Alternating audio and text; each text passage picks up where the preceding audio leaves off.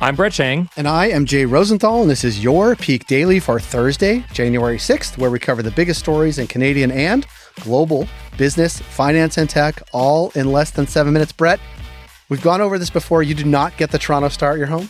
I'm not even sure how I would receive it. They'd have to leave it at like my lobby and I'd go downstairs and pick it up. It's like a real hassle. Sounds super convenient. Well, in the Toronto Star yesterday, there was, of course, the front page story about BlackBerry shutting down some of their devices and support.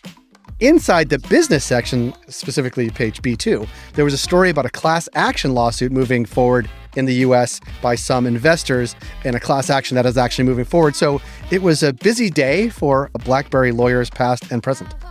I think BlackBerry has been a bit of a rudderless ship for a while now. I saw that they were selling a bunch of their IP, and the IP is really what makes BlackBerry valuable. Like, I think Facebook has to pay them a certain amount every year because they BlackBerry owns the patent of BBM, which is similar to Facebook Messenger. But it does lead me to ask, you know, if you were the CEO of BlackBerry, what would you do with the company to bring it back to life? Honestly, I would go to like the revenge of analog route. David Sax. I would try to bring back some of those old phones that people actually like that are not super fancy, but like not everybody needs a computer in their hand. They need a phone, they maybe need text messages, maybe a good camera, but really that's it. I would like lean that and I'd bring back the antenna just for fun. The antenna would be fun. I like the analog route. I, I just think minimalism is a big deal right now. You know, people want to go offline, but they still want to stay connected in case there's an emergency. I think you have a, a good point there. You know what I'd do? I'd go crypto. Everybody loves crypto. You're going to hear about it more later on in this episode, but something crypto just to get that stock pumping again. Maybe go full meme stock. You know, that's or, another opportunity as well. Or create like a hardware wallet. Yeah, that's, that's right. Yeah, yeah I, I, just got one. A, a, hardware wallet would be uh, it would be a great idea for BlackBerry and could could make BlackBerry great again. And frankly, it, it's right in line with their core strategy, which was always like security of the network. And no touchscreen needed. See, where why aren't we running BlackBerry, Brett? Aside from our jobs to be, Brett, what do we have for Peak Pals today? For our first story, open seas. For our second story, we're hiring. And for our third story, oil soars. For our first story, the world's biggest NFT marketplace, OpenSea, raised $300 million at a cool $13.3 billion valuation. Brett, longtime Peak Pals remember you using OpenSea to purchase your Sappy Seal NFTs what's happening with the platform now, and maybe give us a how are your Sappy Seals doing? Well, um, I think Peak Pals will all be happy to know that the Sappy Seals have appreciated in value, which is very exciting for me. And some background on OpenSea, which is the platform I bought them on, and likely the platform that I will soon sell them on, was founded in 2017, and it's the go-to place for people to buy and sell NFTs and digital art. The marketplace is similar to eBay in that buyers place bids on NFTs using Ethereum, and since its 2017 launch, OpenSea has sold, believe it or not, over $10 billion dollars in NFTs. I believe it. And now Crypto Super Fund, Paradigm Ventures led OpenSea's $300 million round. And OpenSea wants to use the funding to make its platform more accessible to people who aren't familiar with NFTs and its growing team, specifically its trust and safety team. And over the past year, people have reported being scammed out of their NFTs by other people posing as OpenSea employees like, are they posing like they're wearing a shirt that says OpenSea? That's what I'd like to know. It's the new duck cleaning. They're going to call you saying, hey, you know, it's Mike from OpenSea. That's a pretty good. But Brett, aside from OpenSea, is it just another tech company raising a ton of money, or is there something bigger we all should be watching? We really should be watching NFTs, Jay. I know people are ridiculing NFTs a lot for just being glorified JPEGs, but NFT sales have jumped from $100 million in 2020 to $23 billion in 2021. Some of 2021's biggest NFT sales were matching the prices of paintings like Picasso and Monet. And OpenSea's huge raise is another signal from investors that they believe that the NFT trend is here to stay. And I guess only time will tell, but it seems like the train is moving. Well, hold on to those Sappy Seal. No, I'm not. They're, they're going to be gone next week.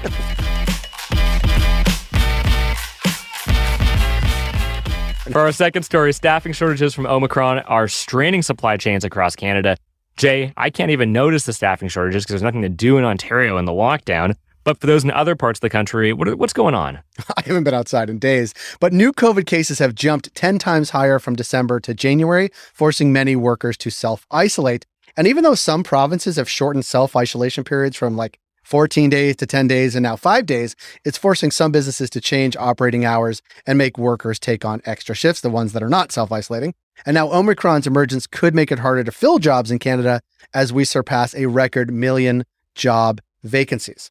And coupled with capacity cuts at gyms, grocery stores, and restaurants in some provinces, the increase in people contracting Omicron and isolating is affecting other sectors as well. In Quebec, people calling on emergency services are expected, they're expected, Jay, to be more patient as the province deals with a shortage of police officers and paramedics. Imagine calling 911 and being told to be a bit patient with our emergency services.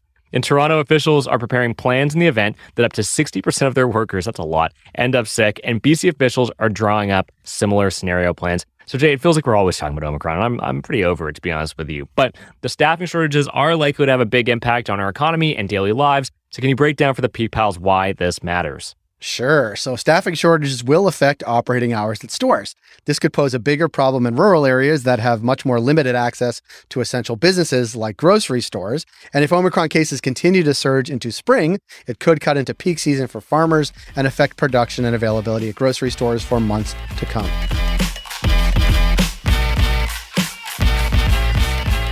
For our last story, 2021 was a strong run for the oil and gas bulls. And looking ahead to 2022, some of the sector's biggest backers are already happy with what they're seeing. Brett, we've been talking a lot about electric vehicles, so I guess we are shifting gears dramatically today. Shifting gears literally. We're going back to the combustible engine. OPEC Plus is a coalition of the world's or some of the world's oil producers, and they've decided to pump more oil to the world economy with strong hopes that travel and demand for fuel will hold up despite the rapid spread of the COVID 19 Omicron variant. With the broadly expected news, oil prices rose. U.S. crude traded 1.7% higher on the New York Mercantile Exchange at $77.32 per barrel, while international benchmark Brent crude was up 1.5% to $80.28. I like Brent crude better. The production and delivery of oil products, natural gas, and electricity in Canada contributes about $170 billion to Canada's $1.8 trillion GDP meaning that oil and gas prices are usually good for Canada's macroeconomic outlook. I like that Canada's GDP is 1.8 trillion and Apple's valuation is over 3 trillion just to put that into perspective. Yeah. South of the border, the White House said that the decision by OPEC to continue increases in production is a move that may help facilitate broader economic recovery, which sounds like good news. It all sounds like good news for Canada, Brett, and especially Alberta, but is there anything else we should be considering? Well, according to a Stats Canada report, looking ahead, Canada's oil and gas extraction industry still faces some challenges despite the recovery of oil prices, such as uncertain near term energy demand because of the potential for new waves of COVID, the cancellation of the Keystone XL pipeline, which was supposed to help Alberta transport raw bitumen to the U.S. for refining, and carbon pricing and increased demand for clean energy, all of which may prevent capital spending in the industry from rebounding. Basically, what they're saying is don't get too excited. Peak Pals, thanks for making us the most listened to and only daily Canadian business news podcast in the country. If you got a second, why not follow this podcast on your app of choice and leave us a review? And if you want more Peak, make sure to subscribe to our daily newsletter at readthepeak.com. As always, thanks to Dale Richardson and 306 Media Productions for putting together this episode. Thank you, Dale, and thank you, Brett. And Brett, wish me luck. Today is day two of school lockdown 3.0, so I'll be locking it down. I, sim- I sympathize, Jay. That sounds terrible instead of just sympathizing, Brett, do you want to actually teach grade two? I'm not qualified, Jay. I got I got a day job, you know. You're probably not qualified. Have a good day, Brett. Thanks, Jay.